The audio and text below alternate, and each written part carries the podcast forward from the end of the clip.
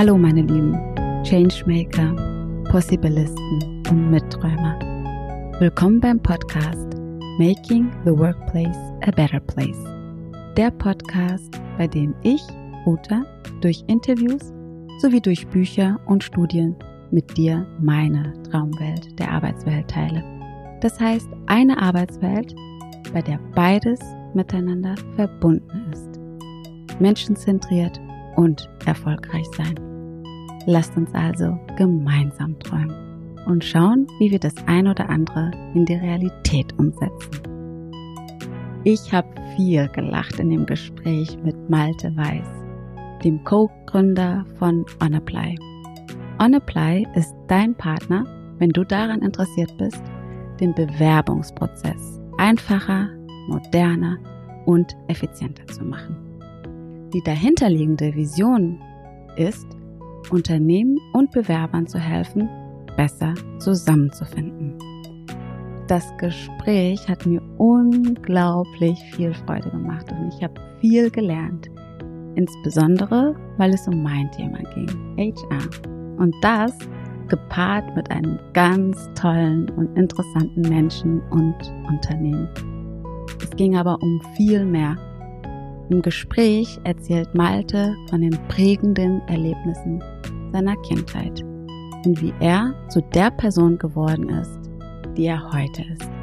Und warum er sich vor acht Jahren direkt nach dem Studium getraut hat, mit seinem Geschäftspartner zu gründen.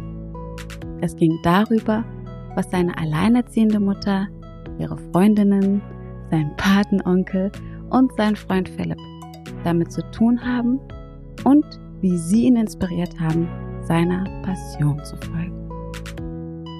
Es ging darum, wie wichtig es ist, als Gründer auf die Bedürfnisse des Markts zu hören und nicht nur auf die eigenen.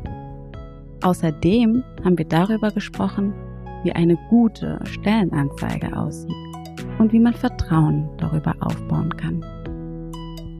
Was eine Scorecard ist und warum sie entscheidend für den weiteren HR-Verlauf ist und dennoch zu selten im Einsatz ist. Und warum ein Anschreiben nicht aussagekräftig ist und daher auch nicht mehr notwendig ist. Dankbar bin ich vor allem für seine ehrliche, tiefgründige, menschliche, kluge und humorvolle Art.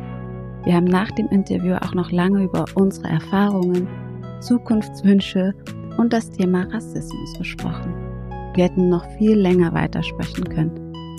Das war aber bestimmt nicht unser letztes Gespräch. Aber jetzt wünsche ich dir erstmal ganz viel Freude mit der Folge.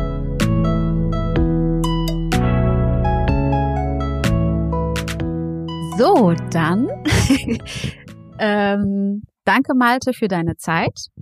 Und ich würde kurz anfangen wollen, wie ich überhaupt auf dich und auf OnApply gekommen bin. Und zwar folge ich Lea Sophie Kramer und sie hatte gerade ein Insta Live und dann habe ich dich gesehen und bin dann direkt dort hängen geblieben und fand dich super sympathisch. Das oh, Thema natürlich interessant für mich als HRlerin. Ähm, du hast es super locker rübergebracht, humorvoll und ich wollte einfach wissen, was du so zu erzählen hattest. Ja, also ich habe gemerkt, ich wollte da gar nicht raus und dachte mir, den werde ich auf jeden Fall mal fragen, ob er nicht Lust hat für ein Interview. Und dann habe ich noch gesehen, du bist aus Frankfurt. Ja, und das war natürlich dann genau die perfekte äh, Kombination. Und daher danke, dass du zugesagt hast und dass wir heute bei euch sind. Ja, super, super gerne. Danke, Ruta, dass du auf mich zugekommen bist. Das war jetzt meine erste Podcast-Anfrage. Ich habe mich natürlich cool. direkt wie ein berühmter gefühlt irgendwie und super geehrt ja. äh, und freue mich schon mega auf das Gespräch, weil du ja auch aus äh, von der HR-Ecke kommst ja. und wir hatten ja schon ein kleines Vorgespräch. Ja. Und auch da habe ich schon einige Sachen mitgenommen, deswegen freut mich es umso mehr, dass wir jetzt uns noch mehr austauschen können. Super. Ähm, vielleicht fangen wir aber auch direkt an wer bist du? Ich finde es immer unhöflich, mit jemandem zu sprechen, ohne zu wissen, wer diese Person ist. Und erzähl doch mal so ein bisschen von deiner persönlichen Reise, aber auch gerne von der Reise von On Apply. Okay, Ähm, mein Name ist Malte. Ich bin 32 Jahre alt, gebürtig, äh, komme ich aus Frankfurt, yes. äh, der schönsten Stadt der Welt, wie ich betonen möchte. Auch wenn das einige nicht sehen, aber äh, die Stadt ist in meinem Herzen und meine Freundin ist auch Ur-Frankfurterin. Mhm. Deswegen wir verkörpern die Stadt schon sehr gerne. Ja. Ähm, genau, ich fange einfach mal an, erzähle so ein bisschen äh, aus der Kindheit, was ja, mich zum Unternehmer gemacht hat, genau. was mich dahin gebracht hat. Ähm, ich wurde von meiner Mutter alleinerziehend äh, mhm. großgezogen. Mhm. Mein Vater hat sich am Anfang meines Lebens entschieden, direkt zu sagen, nee, mhm. darauf habe ich nicht so Lust. Ähm, und wurde dann von einer starken Frau großgezogen, mhm. die auch immer berufstätig währenddessen mhm. war, die das auch super gemeistert hat, mhm. ähm, weil sie einen guten Freundeskreis hatte, mhm. aber auch weil sie mich zu Sachen einfach mitgenommen äh, ja. hat, weil sie ist äh, Psychotherapeutin, Psychologin, mhm. macht Psychodrama und Supervision, mhm. also berät große Gruppen auch. Ähm, und da bin ich schon sehr früh praktisch in die Arbeitswelt eingestiegen, praktisch als kleines Kind. Ja. Ähm, und dann, glaube ich, so der erste Inspiration, die ich so in meinem Leben hatte mit was will ich später tun, war ein Kindheitsfreund von mir. Der mhm. hieß Philipp. Ähm, es gab nur ein Problem bei Philipp. Philipp ähm, hatte ein Loch im Herzen. Das mhm. heißt, er wird praktisch in den nächsten vier bis fünf Jahren würde er sterben. Das war immer mhm. klar. Aber er hat immer klare Karriereziele gehabt. Er wollte Koch werden unbedingt. Und das hat mich inspiriert, dass selbst jemand, der praktisch weiß, er wird sterben mhm. oder weiß, dass er noch kurze Zeit mhm. hat, wirklich seine Träume noch verfolgt. Er mhm. wirklich mit Leidenschaft gekocht mhm. ähm, und was natürlich super traurig war, als er dann angefangen hat, praktisch Schritt für Schritt die Kraft zu verlieren mhm. und dann im Endeffekt auch gestorben ist. Mhm. Aber es war praktisch meine erste, meine erste Person in meinem Leben, die mich super inspiriert hat, ja. wo ich gesagt habe, okay, Träume hinterherjagen, egal wie kurz das Leben ist, ja. Das, das ist es immer wert und das ja. erfüllt irgendwie mich auch. Total schön. Ich habe nur gerade gedacht, war das vielleicht bei ihm so klar, weil er wusste, dass er nicht mehr so lange zu leben hat und deswegen wollte er ein erfülltes Leben haben? Und vielleicht ist das aber so hilfreich auch für uns alle, weil wir wissen gar nicht, ja. wie, wie, viele Jahre wir noch vor ja. uns haben. Genau, das ja. ist wichtig, ist, glaube ich, wichtig, das zu tun, genau. was man genau machen will, mhm. weil sonst hätte er irgendwas getan, was ihm keinen mhm. Spaß macht genau, in den wenigen Zeit, die ihm geblieben wäre, wäre er sehr unglücklich gewesen. Mhm. Aber er hat es wirklich in vollen Zügen genossen, glaube ich, äh, schön, sein ja. Leben. Und mhm. das war, ja, war sehr, sehr inspirierend. Mhm. Genau. Und dann das nächste, was mich sehr geprägt hat, war meine Schulzeit, mhm. die Grundschulzeit, die war super. Ich war mhm. immer irgendwie Lehrers Liebling mhm. und äh, kam gut an. Dann bin ich aber ans Gymnasium gekommen, auch hier in Frankfurt. Ähm, und da war ich auf einmal nicht mehr Lehrersliebling. Mhm. Da hat es voll reingehauen, diese vaterlose Erziehung. Das mhm. ist mir sehr schmerzhaft bewusst geworden. Mhm. Ich habe eine Legasthenie entwickelt. Mhm. Ähm, und ich habe es irgendwie bei keinem Lehrer geschafft, auf einen grünen Zweig zu bekommen. Auch der mhm. Lieblingslehrer von allen hat äh, mir gesagt, Malte, du bist zwar, hast zwei Zweien geschrieben, aber ich würde dir echt gerne eine vier insgesamt geben. Und wenn der Lieblingslehrer von allen sagt, ja. hey, ich würde dir gerne eine schlechte Note geben, mhm. dann war es so für mich, okay, hier kann ich kämpfen, wie ich kämpfen will, mhm. aber ich werde niemals auf den grünen Zweig kommen, aber mhm. es hat mir irgendwie das Kämpfen beigebracht. Mhm. Aber was war so jetzt der große Unterschied zwischen äh, Gymnasium und die Schulen davor? Genau, also die in der Grundschule war das wirklich ich glaube, es, es war mir einfach nicht so klar, dass dieses, dieses Vater vermissen oder diese Vorbildsfunktion mhm. zu haben, dieses erreichen. Und bei den Lehrern kam es wirklich, in der Grundschule war es ein sehr geförderter Unterricht mhm. und ich wurde, meiner Meinung nach wurde die Klasse sehr gut gefördert. Mhm. Es wurde sehr darauf geachtet, dass alle gleich schnell mhm. irgendwie vorankommen. Ja. Und dann am Gymnasium ja. konnte ich nicht so gut Tritt fassen, glaube okay. ich einfach. Ähm, und da hatte ich irgendwie, war schlecht in der Schule, aber ich war auch nicht cool. Ja.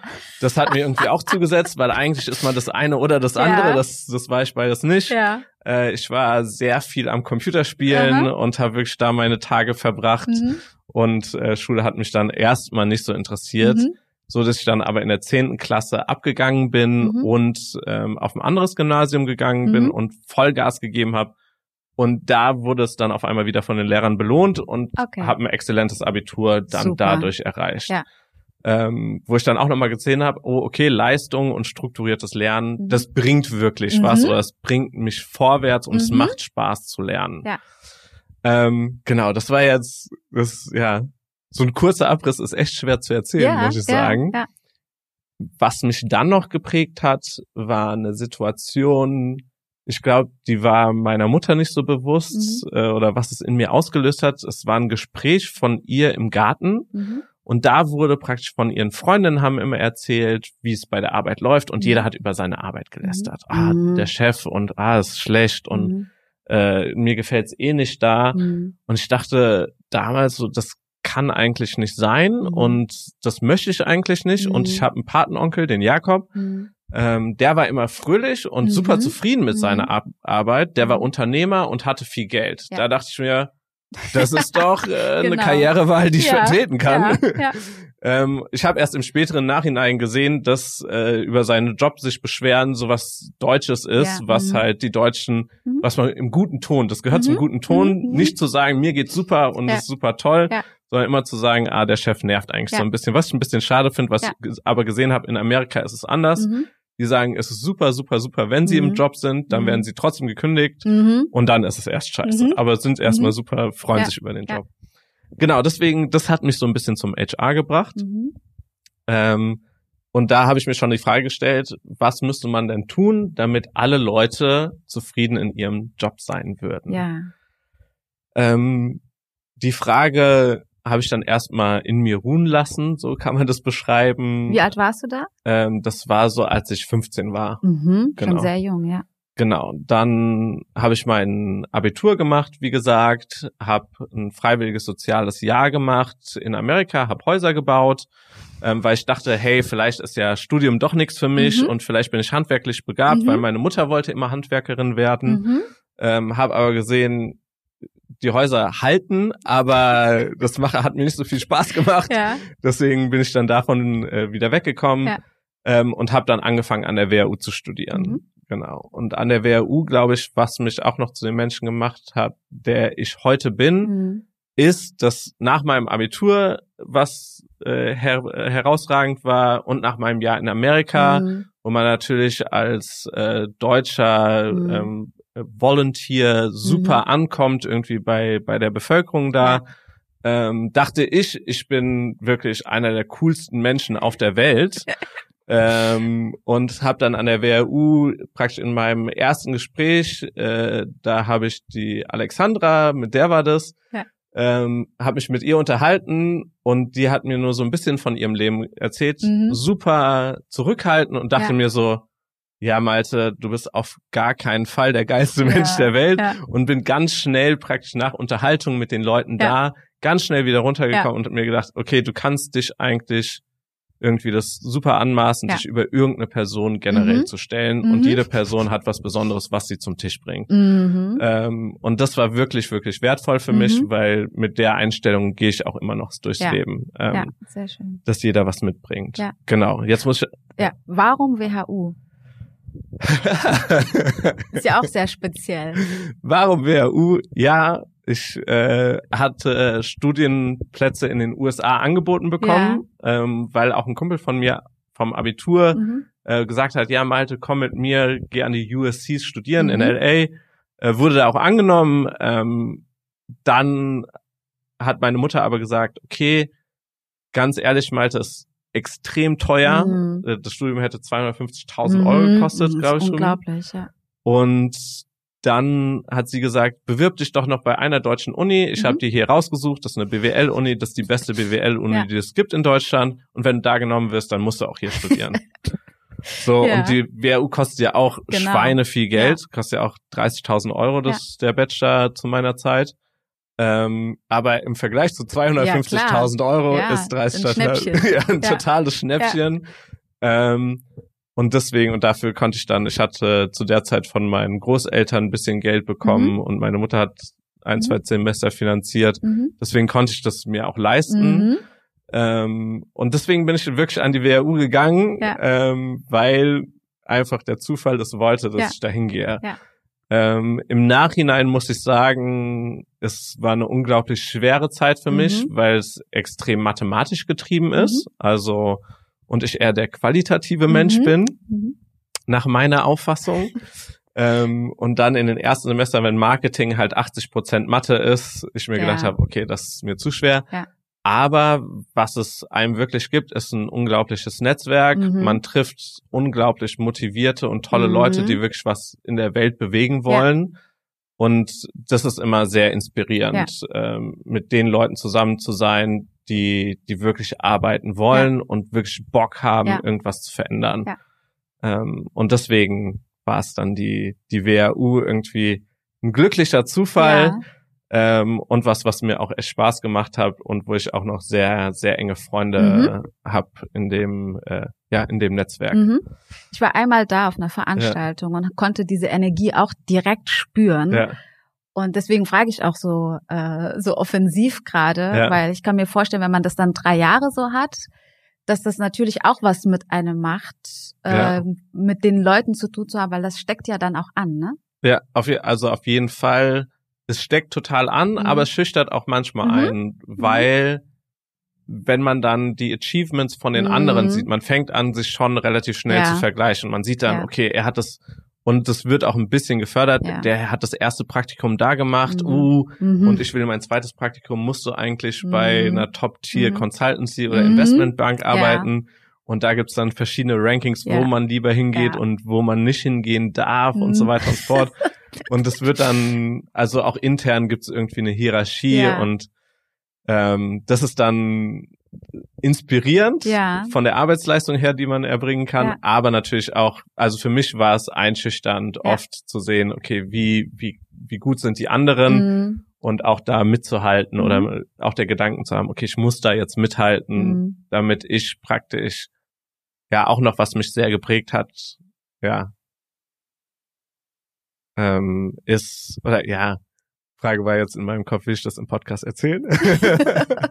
Habe ich gemerkt. ja, genau. Äh, nee, durch diese, durch dieses Aufwachsen ohne Vater mhm. ist, ähm, oder erkläre ich mir das so, dass ja. da, ich habe natürlich um seine Liebe gerungen mhm. und versucht Kontakt herzustellen. Mhm aber es kam praktisch nie eine Bestätigung. So, mhm. diese Leistung ist genug. Ja. Dieses, ähm, keine, das gute Abi. Ja.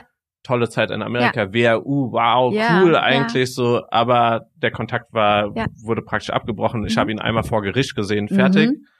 Ähm, und dieses äh, dadurch ist natürlich eine innerliche Unzufriedenheit mhm. oder innerlich weiß ich nicht, wann ist denn genug? Mhm. Und deswegen will ich immer mehr erreichen, ja. was natürlich eine klasse Motivation ja, ist ja, irgendwie, klar, aber die auch aus dem Knacks heraus berührt, der ein bisschen, den ich nicht so gerne hätte eigentlich. Aber ähm, er, der würde dich wirklich nicht zu der Person machen, die du heute genau, richtig. bist und daher. genau, richtig. Ähm, ja, jetzt habe ich äh, lange über Kindheit Sorry, und genau. Garagenzeit, genau. äh, äh, über äh, Kindheit und über die äh, Schulzeit praktisch erzählt. Mhm. Ich überlege nochmal, ob es irgendwas noch Signifikantes in dem Teil gab. Mhm. Bestimmt einige Sachen, aber ja. irgendwie, ich, ich bin so ein Mensch, ich vergesse unglaublich ja. schnell schlechte Sachen, ja. die mich formen und erinnere mich sehr mhm. oft an die positiven mhm. Dinge. Ähm, und dann habe ich 2012 schon OnApply direkt nach meinem Studium gegründet. Mhm. Warum habe ich das so gemacht? Ja. Ich habe gesehen, dass ich in meinen Praktika, die ich gemacht habe, das war bei Lacoste in Paris, mhm. ähm, unglaublich coole Menschen mhm. und super nette Zeit mhm. und auch eine Freundin fürs Leben da gefunden. Mhm. Ähm, su total super, die Vero, super nett. Ähm, aber ich habe mich irgendwie konstant so ein bisschen unterfordert gefühlt. Mhm. Dann ähm, war ich bei IBM Financial Management Consulting äh, weil ich dachte, Beratung, ja, auf jeden Fall. Ähm, auch wieder tolle Menschen, viel von meiner Projektleiterin gelernt, aber irgendwie das Projekt war ein bisschen langweilig und die Beratung war irgendwie ein bisschen langweilig mhm. für mich. Ja. Ähm, genau, warum ich für mich sage, weil andere Leute da total ja. glücklich werden und mein Weg mein Weg ist ja. und andere Leute natürlich einen total anderen Weg haben. Ja. Äh, ich habe einen Freund, äh, der Konsti, da bin ich da finde ich es immer krass, wenn er von Consulting, wenn er von Consulting redet, merkst du, sein Herzblut geht auf ja. und er lebt es total. Ja. und äh, finde das total bewundernswert. Ja. Äh, und der stellt mir auch sehr gerne viele Fragen, mhm. aber das ist sehr, das hilft mir immer super weiter mhm. und äh, ja, macht immer super Spaß. Deswegen mhm. liebe Grüße an Konsti. ähm, genau, jetzt, ja, okay, jetzt habe ich den Faden verloren. Äh, wie, warum du Ach so, on the play, genau. genau. Ähm, mit besagten Konsti habe ich mich dann auch mal unterhalten über sein Praktikum ja. ähm, und habe gesehen, okay, andere Bereiche war so wie er davon erzählt hat, es hat ihn interessiert, aber ich habe mir gedacht, okay, nee, das das ist nichts für mich. Mhm. Ähm, und habe dann gesagt, okay, ich war bei Lacoste, ah, habe ich nicht meine Passion mhm. gefunden, bei im Consulting habe ich mhm. nicht meine Passion gefunden. Deswegen äh, erinnere ich mich wieder an meinen mhm. Partneronkel, den Jakob, der hat mhm. gegründet und ich habe mich dran erinnert, es gab ja dieses H diesen HR-Gedanken und mhm. Leute zum Arbeitsplatz zu bringen, wo mhm. sie glücklich sind. Ja. Und habe dann meine Bachelorarbeit über das Thema Rekrutierung geschrieben mhm. und ähm, da Leute interviewt und auch gesehen, hey, da ist noch Bedarf, da kann man einiges machen. Und so kam es dann zu der Idee On Apply. Mhm. Ähm, wir haben dann On Apply bei meiner Mutter typischerweise im Kinderzimmer ja. gegründet. Wer ist wir? Ähm, der Timo und ich. Mhm. Die Katja kam dann ein Jahr später dazu. Und aber so wie man sich bei dem Startup das ja. vorstellt, ist es so, dass wir praktisch äh, uns ans Telefon gesetzt haben. Ja. Was wir am Anfang gemacht haben oder immer noch größtenteils machen, sind ähm, Stellenanzeigen verkaufen. Das mhm. heißt, ein Unternehmen kommt zu uns, sagt, mhm. Malte, ich würde gerne Stellenanzeige positionieren. Mhm ähm, was sind denn die besten Jobbörsen? Mhm. Dann können wir genau sagen, weil wir eine riesige Datenbank haben mhm. und eine große Historie, das mhm. sind die besten Jobbörsen für deinen Job. Mhm. Ähm, und dazu kriegst du noch einen Rabatt, mhm. weil ähm, wir Großhandelspreise mhm. bekommen. Ähm, so dass man praktisch den Empfehlungsvorteil hat und den Preisvorteil, wenn man die Stellenanzeige schaltet. Da haben wir uns also, saßen wir im Kinderzimmer, haben das Telefon in die Hand genommen und äh, Telefonlisten abtelefoniert, mhm. die wir hatten. Äh, auch Abmahnungen kassiert, das mhm. war auch mhm. vollkommen in Ordnung. Ja. Aber äh, jeden Tag, ja, das ist auch eine Anekdote. Ja. Die wurde schon mal in einem Versicherungsmagazin erzählt, deswegen erzähle ich die, auch wenn äh, die ein bisschen so, ja, weiß nicht, ob man das erzählen sollte. äh, aber wir sind hier ja nur zu zweit, genau. ne? Äh, die Anfangszeit war dann geprägt von äh, Energy Drinks mhm. und äh, Rot- und Weißwein, mhm. weil wir hatten nicht den Mut, kalt bei Unternehmen anzurufen. Deswegen das haben wir dann morgens um elf, ja. hat dann jeder ein Glas, ja. ich Weißwein, Timo Rotwein getrunken ja. und gesagt, okay, wir geben jetzt Gas, wir rufen da jetzt an. Äh, wir müssen das machen, weil irgendwie eine Lektion, die wir gelernt haben, mhm. ist, dass ganz viele coole Ideen haben, mhm. aber es eigentlich immer an der Umsetzung scheitert. Mhm. Und dieses Umsetzen von Sachen, das hat der Timo unglaublich stark reingebracht, mhm. weil Timo ist so ein extrem positiver Mensch. Mhm. Und äh, der setzt sich dahin und macht mhm. und macht und macht und macht, wenn er ein klares Ziel vor Augen ja. hat. Deswegen ähm, sind wir da vorangekommen und ja. konnten dann wirklich jedes Jahr äh, um 100 Prozent, 300 Prozent wachsen und hatten dann echt eine super tolle Wachstumsgeschichte mhm. ähm, und konnten immer mehr Unternehmen helfen. Ja. Ähm, dann 2015 sind wir, glaube ich, ins, oder 2016 ins Silicon Valley gegangen mit mhm. dem German Accelerator. Mhm. Und mit dem German Accelerator im Silicon Valley haben wir dann Coachings gehabt, haben mhm. wir Büroräume gehabt. Ähm, und die haben nochmal geholfen, so ein bisschen die Vision größer zu machen mhm. und zu helfen, ähm, dass wir nochmal herausfinden, wohin geht denn eigentlich unser Weg. Mhm. Und da war irgendwie klar, okay, wir müssen dieses Agenturgeschäft, was wir eigentlich davon haben, digitalisieren ja. und eine Software entwickeln. Ja. Und wir haben dann praktisch mit dieser Inspiration eine Software entwickelt, die weiterentwickelt. Ähm, das war zum Teil erstmal nicht komplett die richtige Software, mhm. weil wir einen klassischen Startup-Fehler gemacht mhm. haben. Wir haben das produziert, was wir wollten ja. oder was wir gedacht haben, der Markt braucht und nicht das produziert haben, was eigentlich unsere Kunden nachgefragt ja. haben. Ähm, das haben wir dann erst drei Jahre später herausgefunden und wie habt äh, ihr das herausgefunden? Wir haben praktisch gesehen, dass die Verkaufszahlen für das Produkt, was wir die Software nicht gut waren mhm. und das nicht so einfach, wir dachten, das geht wie Butter uns mhm. aus der Hand und jeder möchte das haben. Das ist auch so, man überschätzt dann natürlich ja. sein eigenes Baby. Ja. Braucht man wahrscheinlich aber auch so ein bisschen, ne? Ja, genau, man ja. muss ja überzeugt genau. sein von der Idee. Ja. Also ohne das geht es überhaupt nicht. Und deswegen, ähm, und wie wir es dann herausgefunden haben, wir mhm. haben dann gesehen in den Zahlen, oh, das haut irgendwie nicht hin. Mhm. Und dann haben wir Tests gefahren. Also mhm. haben wir zwei Leute aus dem Betrieb rausgenommen und gesagt, okay, ihr testet jetzt zusammen, mhm. welches Thema würde denn gut ankommen? Mhm. Wo können wir die meisten Leads generieren und die mhm. meisten Kunden generieren? Und haben die dann auf verschiedene Themen gesetzt und gesehen, hey, das Modell, was eigentlich gut zu fahren wäre, wäre unser Stellenanzeigengeschäft digital abzubilden. Ja. Und haben dann praktisch angefangen, die Software so weiterzuentwickeln, dass wir gesagt haben, okay, man kann sich jetzt über OnApply einloggen, man kann eine Stellenanzeige erstellen, die super cool ist, mhm. die wirklich Leute überzeugen kann. Mhm. Dann kann man die auf kostenlosen Jobbörsen mhm. schalten, äh, wie der Arbeitsagentur, mhm. Monster ist dabei, äh, aber Google for Jobs und so weiter mhm. und so fort. Und das generiert auch wirklich schon kostenlos Bewerber. Mhm. Und dann hinten dran kann man, wenn man noch mehr Bewerber haben will, Premium-Jobbörsen dazu buchen, die wir auch empfehlen können. Und wir lernen natürlich immer dazu, was ist die beste Jobbörse, welche passt zu der Bezeichnung, mhm. welche nicht, mhm. welche performt besonders gut, mhm. äh, so dass wir dem Kunden viel besseren Service jetzt anbieten können und auch ähm, praktisch ständig dazulernen. Mit jeder Anzeigenschaltung können wir dazulernen. Mhm. Und das ist äh, macht wirklich Spaß, mhm. weil die Kunden melden sich an, äh, die Kunden sind beim Produkt erfreut und nicht ja. beim alten Produkt war es dann eher so, dass eher forciert drin ja. war und so konnte aber das alte Produkt hat auch wieder mehr Leben bekommen. Ja. Und die Leute sind auch mehr und mehr vom anderen Produkt begeistert. Mhm. Ähm, da machen wir ein Bewerbermanagement mhm. und von der Stellenanzeigenagentur vom Bewerbermanagement war es zu großer Sprung. Mhm. Aber wenn du in der Software die Stellenanzeige schaltest, ja. einige Bewerbungen reinbekommst ja und dann deine Bewerber super verwalten kannst im Bewerbermanagementsystem, ist es schon super viel runder. Mhm. Deswegen glaube ich, eine Lektion, die wir absolut gelernt haben, ist wirklich auf den Markt zu hören. Das mhm. war, glaube ich, also auf jeden Fall meine größte Fehlentscheidung mhm. bei OnApply, ja. zu schnell von der Agentur zum Softwaremodell zu gehen, ja. zu sagen, ach, das ist eh das Gleiche, das zu verkaufen und ähm, ja, irgendwie den nicht nicht dem Markt zuzuhören, was, mhm. was, was der Markt haben will. Mhm. Genau. Yes. Wieder viel erzählt. Super, ja, super, dank dir.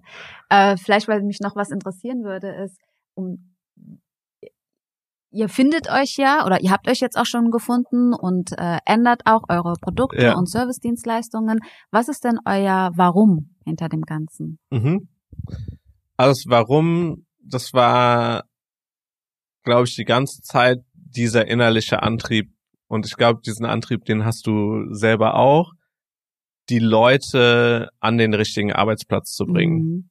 Und ähm, viele fragen dann, warum macht ihr da nicht was für Bewerber? Mhm. Ähm, die erste Antwort könnte natürlich was sehr Poetisches sein, mhm. aber wir haben angefangen, weil man da Geld verdient hat. Ja. Auf der Unternehmensseite. Ja. Und weil ich denke, zum Beispiel, dass ein Unternehmen sich erst klar werden muss, was eine Person für die Stelle, die frei wird, wirklich gebraucht wird. Also ich empfehle immer eine Scorecard anzulegen. Ja. Erzähl mal mehr darüber. Genau, über die Scorecard, ja. genau. Ähm, eine Scorecard legt man bei der Stelle an, ähm, wenn die frei wird oder wenn man die besetzen will und man legt ganz genau fest, okay, was ist denn die Mission dieser Stelle? Was soll die erreichen? Ähm, dann legt man klare Ziele fest. Das heißt, man guckt genau, okay, was soll die Person erreichen, bis wann und legt am besten eine Zahl fest. Also was erwartet man wirklich von der Person? Und dann legt man auch noch ähm, Werte fest, die die Person mitbringen soll. Das sollten natürlich am besten die Unternehmenswerte sein, ja. die am besten auch gelebt werden ja. und nicht irgendwie keine Ahnung, so ein Wert wie innovativ ja. ohne Ergänzung ja. ist zum Beispiel, finde ich, ein extrem schlechter Wert, mhm. weil alle Unternehmen sagen, sie sind mhm. innovativ. Mhm. Ähm, also müsste, man muss wirklich herausfinden, was zeichnet das Unternehmen mhm. aus und was will man wirklich in den Mitarbeitern sehen mhm. und was kann man selber vorleben. Weil wir mhm. hatten auch mal Werte hier im Unternehmen, die haben wir nicht selber vorgelebt. Die hat dann auch jeder ignoriert. Mhm. Deswegen, man kann nur eigentlich Werte nehmen, für die man selber steht oder für die die Mitarbeiter stehen. Was sind eure Werte? Ähm, unsere Werte sind einmal, du bist on apply. Mhm. Das heißt, äh, wir geben jedem das Gefühl der Zugehörigkeit. Mhm. Dann ist ein Wert, mach einfach. Mhm. Das heißt, man soll Dinge einfach angehen mhm. und nicht die ganze Zeit irgendwie Theorien überlegen, was klappen könnte, was nicht, sondern einfach mal angehen. Man lernt genügend beim äh, äh, äh, ja beim Tun. Mhm. Dann ist ein Wert, ähm, äh, wir sind begeisterungsfähig, mhm. weil wir Begeisterung natürlich für unsere eigenen Produkte haben müssen, aber auch im Team haben müssen füreinander. Mhm. Und das hat man wirklich gesehen, dass es irgendwie extrem wichtig für uns mhm. ist, miteinander uns gegenseitig zu begeistern, mhm. aber auch die Kunden von den Produkten zu begeistern. Ähm, und das auch ein Gefühl der Zugehörigkeit ja. einfach erschafft für uns. Genau, wir haben noch einen Wert, ähm, der sich aufs Lernen bezieht, weil ohne Lernen wäre mein Leben zumindestens ja. äh, sehr traurig und wir auch wollen, dass jeder Mitarbeiter äh, ständig dazulernt. So in der Startup-Atmosphäre, uns gibt's ja jetzt schon ein bisschen länger, ja, oder auch bei uns ist es enorm wichtig, dass man sich immer adaptiert und dazulernt. Mhm. Das heißt, ähm, zum Beispiel, wir haben vorhin darüber gesprochen, wie mhm. man Videos oder Podcasts mhm. schneidet. Das habe ich mir jetzt auch bei meinen YouTube-Videos mhm. alles selber beigebracht, mhm. weil ich denke, ich muss erstmal selber lernen, was für mich Operational Excellence mhm. heißt. So, was kann man wirklich in einem Bereich erschaffen? Und was ist wirklich ein guter Wert, den ich schaffen kann oder ein guter Zeitrahmen, in dem ich ein Video schneiden kann? Ich weiß jetzt, ich brauche 30 Minuten, um ein Video zu schneiden. Das heißt, wenn ich jemanden einstellen würde oder einen Freelancer ja. mir holen würde, würde ich eigentlich erwarten, dass der ja. es in 20 Minuten schafft. So. Und äh, damit mir das ist immer so ein bisschen, niemand darf, kann, darf mir was vormachen können, ja. so ein bisschen ja. so ein Drang. Aber jedes Lernen und deswegen glaube ich, sind, bin ich auch so lange bei OnApply, weil ich lerne noch so ja. viel und ich habe noch nicht alles gelernt, was ich hier lernen kann und deswegen macht mir auch jeder Tag einfach Spaß, weil ich immer Neues dazulerne. Mhm. Und ein guter Freund von mir, der Rolf, der ähm, hat das Gleiche gesagt mhm. bei seinem Unternehmen. Er konnte mhm. sein Unternehmen dann an die Börse führen und hat mhm. da immer weiter dazugelernt und er hat auch immer gesagt, okay, er will auch ständig dazulernen. Genau, ja. Dass ich mir gedacht habe, ja, genau, das ist auch ein Wert von mir ja. und wenn ich weiß, hier kann, kann man nicht mehr lernen, ja. dann weiß ich, das ist auch irgendwie dann nicht der richtige Ort. Ja. Aber mir macht es super viel Spaß. Auch ja. nach acht Jahren ja. genieße ich jeden Tag, genieße die Leute, die hier sind. Ja. Und das ist, glaube ich, das Wichtigste, was man, glaube ich, so in der Arbeitswelt haben kann. Ja, das stimmt. Deswegen kommen wir nochmal zurück zu der Scorecard. Genau, sorry. ist es ja genauso wichtig, darauf zu achten. Genau, auf die Werte zu achten. Genau. Ähm, bei der Scorecard, der Teil, der dann noch fehlt, mhm. sind die Fähigkeiten, dass man Fähigkeiten festlegt, mhm. welche man erwartet von der Rolle. Ja so dass man dann die Mission hat, man hat klare Ziele, die quantifizierbar mhm. sind, dann hat man die Werte vom eigenen Unternehmen und die Skills, die die Person mitbringen muss. Mhm. Und anhand dessen kann man schon mal eine super Stellenanzeige ja. äh, erstellen. Und ich sehe auch, du hast äh, eine Frage später zu äh, die Arbeitswelt in zehn Jahren. Vor mhm. acht Jahren habe ich gesagt, die Stellenanzeige, die wird niemand mehr brauchen ja. und so weiter. Und jetzt denke ich mir, eine gute Stellenanzeige ist wirklich das Fundament, die richtige mhm. Person zu finden.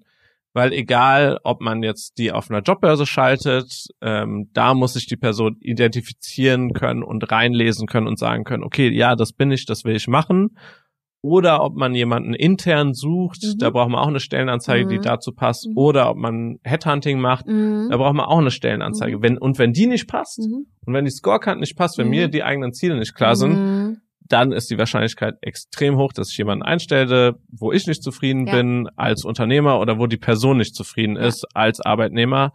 Und das ist Desaster. Und ja. dann darüber haben wir uns auch davor unterhalten, muss man Kündigungsgespräche äh, führen und das ist wirklich das Unangenehmste, was man machen kann, weil man nicht genügend Zeit in die Vorarbeit gesteckt ja. hat. Ja, das ist schön, dass du auch jetzt hier den Bogen hast, weil genau da fängt's ja an, ne? Mit einer Scorecard, mit der Stellenanzeige und dann geht's ja weiter mit Interview, mit der Entscheidung, dann mit ja. dem Onboarding, dann mit der Probezeit und so weiter ja. und so fort. Aber dort fängt das Ganze ja an. Wo, was würdest du sagen, macht eine wirklich gute Stellenanzeige aus?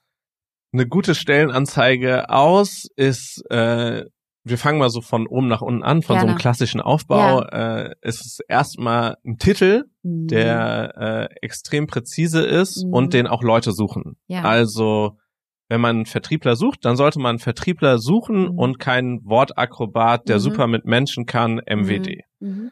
Ähm, weil das Problem ist, wenn man nicht Vertriebler MWD sieht oder. Vertrieblerin oder je nachdem, wie man das gut ausdrückt, ist es so, dass die Leute das nicht suchen, bei Google eingeben. Weil was mache ich, wenn ich einen Job suche? Ich gebe ja. ein, ich bin Malte aus Frankfurt, ich suche einen Job im Vertrieb. Mhm. Und ich suche nicht nach Wortkünstler. Mhm. Und die Suchmaschine erkennt auch nicht, mhm. ah, Wortkünstler heißt eigentlich Vertriebler. Ja. Das weiß die Suchmaschine auch nicht. Und das wird immer wichtiger bei, ähm, bei, bei Jobsuchmaschinen mhm. oder bei Jobbörsen auch allgemein. Deswegen mhm.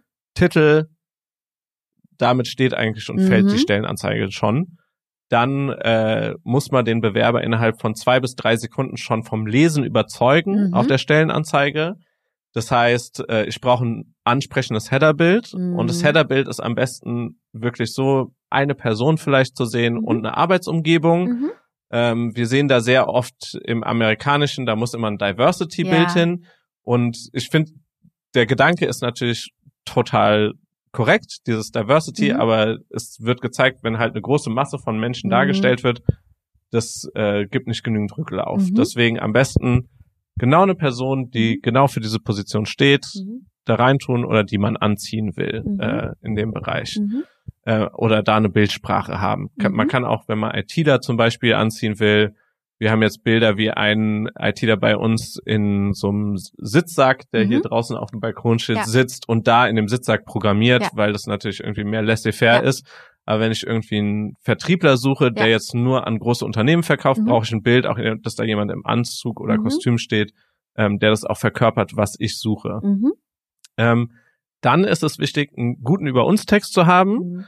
Mhm. Und der über uns Text ist ähm, bitte nicht, ja, wir sind ein super hippes, cooles, junges Unternehmen. Junges Unternehmen ist nämlich nicht AGG-konform, ja. darf man nicht ausdrücken, wird man auch bei manchen Jobbörsen schon gar nicht ausgespielt, mhm. wie bei der mhm. Arbeitsagentur. Ähm, in dem Teil ist es wirklich gut, Vertrauen aufzubauen, mhm. weil die Person, die sich bewirbt, muss ja einem selber vertrauen. Das sind ja mhm. intime Daten, die man schickt. Wie baut man dieses Vertrauen auf? Da gab es mehrere wissenschaftliche Papers zu. Und ähm, der größte Teil ist, mit Zahlen kann man Vertrauen aufbauen. Mhm. Also zum Beispiel sagen, wir sind OnApply, seit 2012 äh, wurden wir gegründet, ähm, seit dann arbeiten wir daran, äh, Menschen in den richtigen Job zu bringen. Wir haben schon über 1000 Kunden geholfen, mhm. ähm, schon über 60.000 Stellen besetzt. Mhm.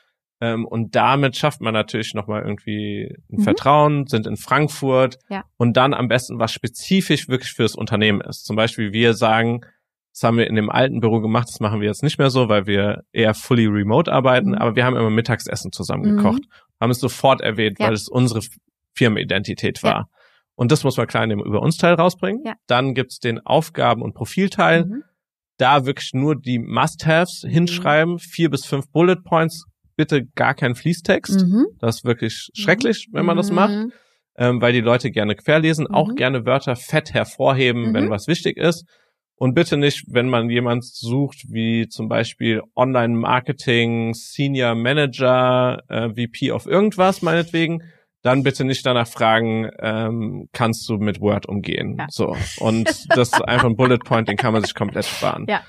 Ähm, deswegen da kurz und präzise bleiben und wirklich die wichtigen Sachen äh, reintun und nicht alles, was man in der ja. Scorecard hat, meinetwegen, mhm. sondern die wichtigsten drei, vier Punkte. Mhm. Und dann ähm, der Abschlussteil, der Benefit-Teil, da mhm. kann man nochmal mhm. richtig überzeugen, der kann richtig lang sein. Ja. Und hier am besten auch Benefits so beschreiben, wie ähm, wie die Firma die anbietet oder was die mhm. Firma einzigartig macht. Weil wenn mhm. man mhm. hinschreibt, äh, überdurchschnittlich viele Urlaubstage, ja und ich, gesetzlich sind 25 vorgeschrieben, glaube ich. 24. Ja. Und dann hat man 26. Ja, ja gut. Ja. Aber äh, dann das, das Problem, was man dann hat, ja. der Mitarbeiter erwartet dann 30 ja, und äh, stellt sich irgendwie vor, denkt sich, hier werde ich verarscht. Ja. Und wenn, ja, und deswegen immer ehrlich sein, gucken, was wirklich zutrifft und gucken, was macht die Firma einzigartig. Mhm. Äh, wie zum Beispiel bei uns war es das Mittagessen oder mhm. jetzt, dass wir fully remote arbeiten. Mhm. Und äh, nur einen Tag die Woche treffen wir uns jetzt hier auf unserer wunderschönen Dachterrasse, die du auch schon mhm. gesehen hast. Ja. Und haben praktisch ein Friday-Meeting ja. und haben Ausklang auf unserer schönen Dachterrasse, wo ja. es dann Snacks, Bier und Essen gibt. Ähm, und das ist auch, glaube ich, was wichtig ist. Die Firmenkultur muss halt stimmen, weil jede Stellenanzeige bringt nichts. Ja wenn die Firmenkultur nicht stimmt im Unternehmen. Mhm. Weil es gibt auch dieses Sprichwort, man kann eine Sau nicht schminken oder mhm. so. Ähm, genau, da schlage ich auch direkt den Bogen zu Kununu. Mhm. Ja. genau, da hattest du mich ja im Gespräch davor angesprochen, ähm, dass wir gute Kununu-Bewertungen haben. Genau. Hoffentlich, das wolltest du sagen. Ja, und 93 Prozent sagen ja, dass sie euch als Arbeitgeber weiterempfehlen. Ja. Ja, und wir hatten, glaube ich, in der Zeit hatten wir schon Praktikanten und wir haben echt, die Mitarbeiter auch bei uns haben, glaube ich, schon viel mit durchgemacht. Also mhm. auch viel Zickzack in der Strategie. Mhm. Ähm, und bin auch aber echt früh über jeden, der bei uns gearbeitet hat. Mhm. Ich glaube, die konnten lernen. Ich habe von denen super mhm. viel gelernt. Ich mhm. konnte mich als Mensch weiterentwickeln ja. durch die Mitarbeiter, die ja. ich hatte. Deswegen bin ich da enorm dankbar, dass die da waren. Und ich glaube, dass der würdevolle Umgang mhm. einfach mhm. ähm, ab der Bewerbung ja. ähm, einfach extrem wichtig ist. Ja. Also dass wirklich da schon gezeigt wird, dass man den Bewerber wertschätzt. Ja. Über die Interviews das gezeigt mhm. wird dann gezeigt wird im Onboarding, mhm. dass es, äh, dass mhm. diese Person einem am Herzen liegt mhm. und da eine gute Zeit, äh, gute Zeit bei uns hat. Und es mhm. wurde oft bei uns hervorgehoben, dass das mhm. Onboarding super toll war. Was macht das Onboarding so super toll? ja, das würde ich jetzt am besten äh, einen Mitarbeiter erzählen lassen. Aber ich glaube, dass wir uns alle im Unternehmen Zeit für die Person nehmen.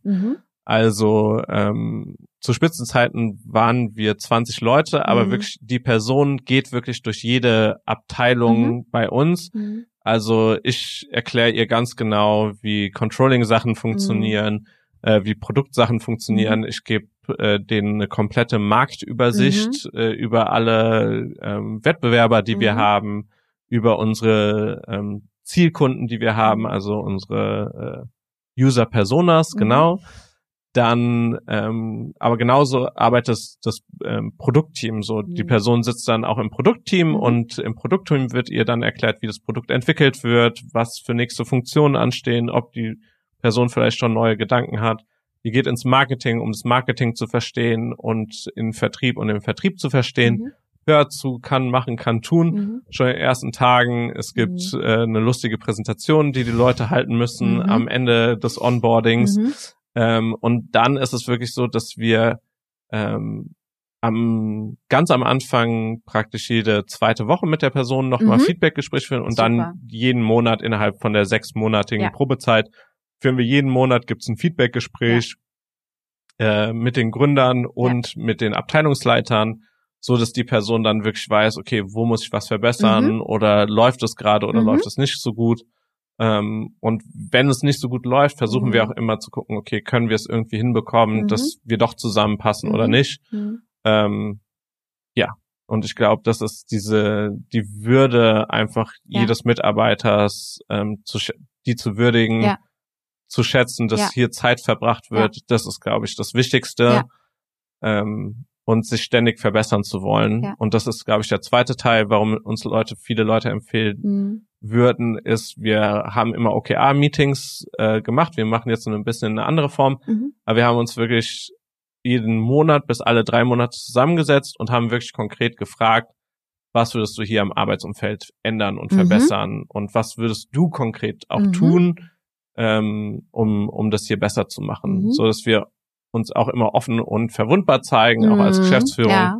So, du kannst hier wirklich was bewegen und ja. wir geben dir mit das Zepter in die Hand. Ja. Genau. Ja, super wichtig, weil genau jeder hat ja auch was dazu zu sagen. Jeder hat eine ja. Meinung dazu, man hört zu und das zeigt ja auch nochmal das mit dem Lernen. Weil wenn man nicht fragen würde, würde das ja heißen, es gibt nichts, was man noch zu lernen hat. Und dadurch, dass es das immer gibt, ist es ja genau richtig. Und das ist auch würdevoll, weil man so zeigt, du bist Teil des Teams, du bist Teil des Unternehmens und du bist Teil des Erfolgs. Oder genau, halt nicht absolut. Erfolgs genau. am Ende des Tages. Ne? Absolut. Ne?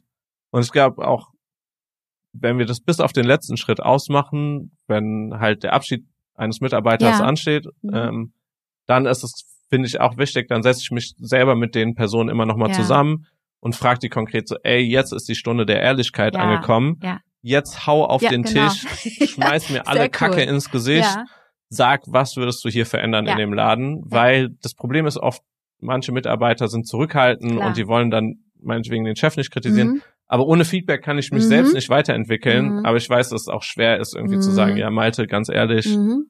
keine Ahnung, dass du am Morgens Müsli isst, das mhm. stört mich eigentlich mhm. total, mhm. weil wir wollen uns doch gesund ernähren. Mhm. Äh, und so eine Kritik kriegt man eigentlich relativ selten, deswegen sehe ich auch dieses Exit-Interview immer ja. als totale Chance an, ja. Um praktisch nochmal eine andere Sicht auf die Firma zu bekommen ja. als meine eigene.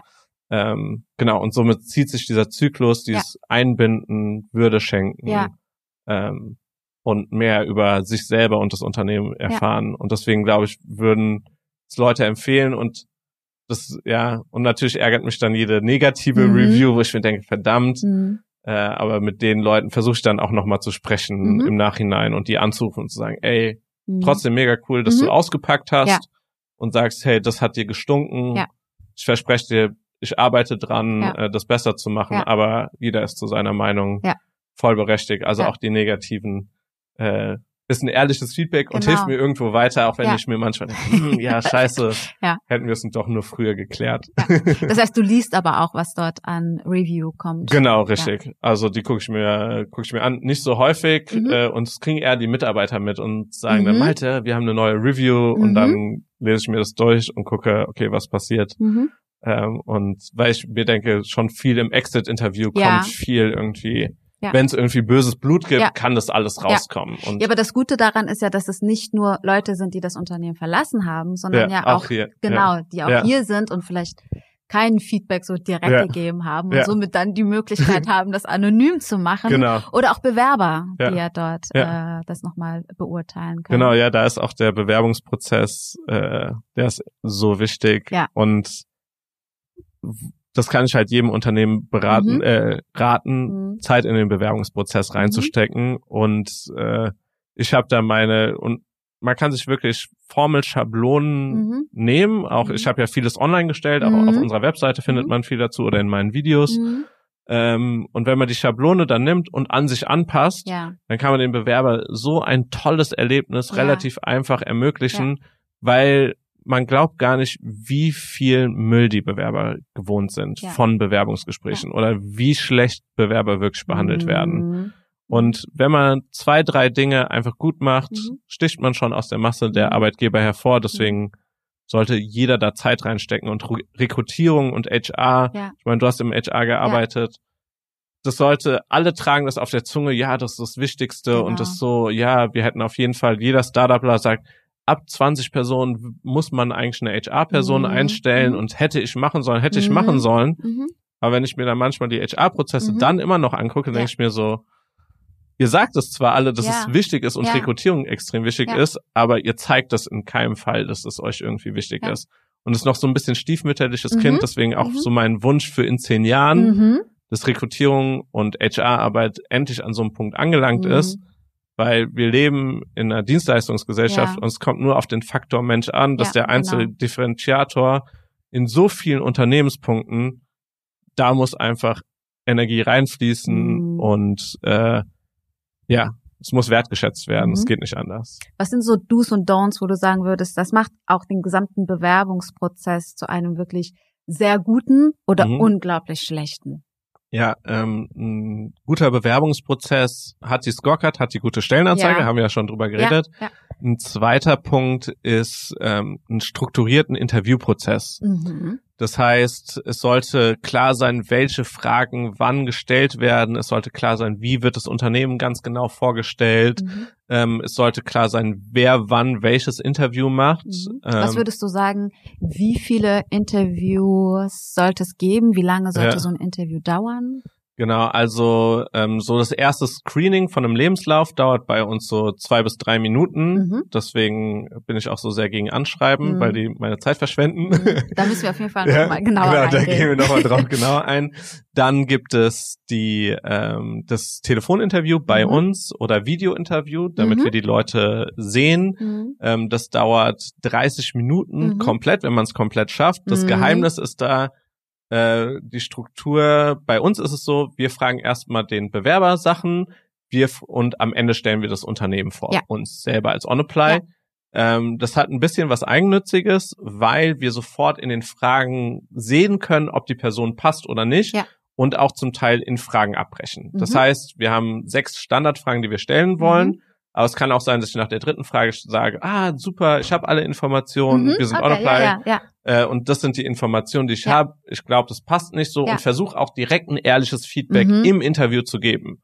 Also ich sage dann direkt mhm. am Telefoninterview, so ganz ehrlich, du mhm. hast dich nicht gut verkauft. Ja. Es war wirklich, äh, auf folgende Sachen solltest du achten. Ja. Du verkaufst dich hier total unter Wert. Mhm. Du hast so tolle Sachen in deinem Lebenslauf mhm. geschrieben und jetzt erzählst du mir kleinlaut, was du irgendwie gemacht mhm. hast.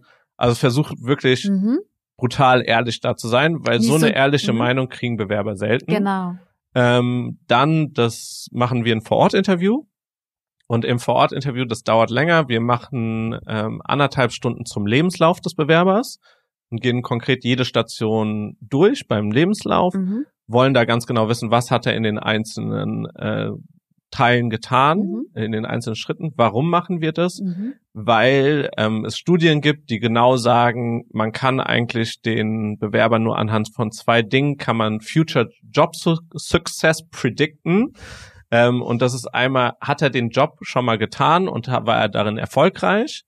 Ähm, und hat er schon mal ähm, Genau, und eine Arbeitsprobe. Und das ist der zweite Teil des Interviews, wirklich eine Arbeitsprobe von der Person abzufragen. Das heißt, einen halben Probetag zu machen, Texte zu schreiben, wenn man Content für uns machen mhm. will, äh, Telefonanrufe zu machen, mhm. wenn man Vertrieb machen mhm. will. Mhm. Also wirklich konkret einzuarbeiten. Mhm. Und was wir dann auch noch eingeführt haben, jetzt seit kurzem, sind Interviews mit Peers. Das heißt, nicht mhm. nur ich interview ja. die, sondern auch jemand aus dem, äh, ein Kollege, ja. zukünftiger Kollege kommt dazu und interviewt die Person und ja. kann auch Fragen beantworten, wo wir sagen, ja, stell dir genau. hier offen Fragen, damit die mal, weil ich erzähle dir natürlich, dass wir das allertollste Unternehmen mhm. sind, mhm. aber da hast du mal die Chance mit einem Mitarbeiter, mhm. der dir vielleicht irgendwas anderes mhm. erzählt irgendwie. Ähm, und mit Führungskräften gehen wir essen dann sogar mhm. noch. Ähm, und die Mitarbeiter kommen dann mit, um zu mhm. sehen, ah, das ist die zukünftige Führungskraft. Genau, also Lebenslaufinterview, Arbeitstest plus Kollegeninterview ja. äh, haben wir dann da drinne. Und als letzten Schritt haben wir, und das dauert insgesamt, ja, also Lebenslaufinterview anderthalb Stunden, Kollegengespräch eine Stunde, Arbeitstest eine Stunde bis fünf Stunden. Das heißt, ihr macht alles an einem Tag? Genau, wir machen mhm. möglichst alles an einem Tag. Und ähm, dann als letztes machen wir noch Referenzcalls. Mhm.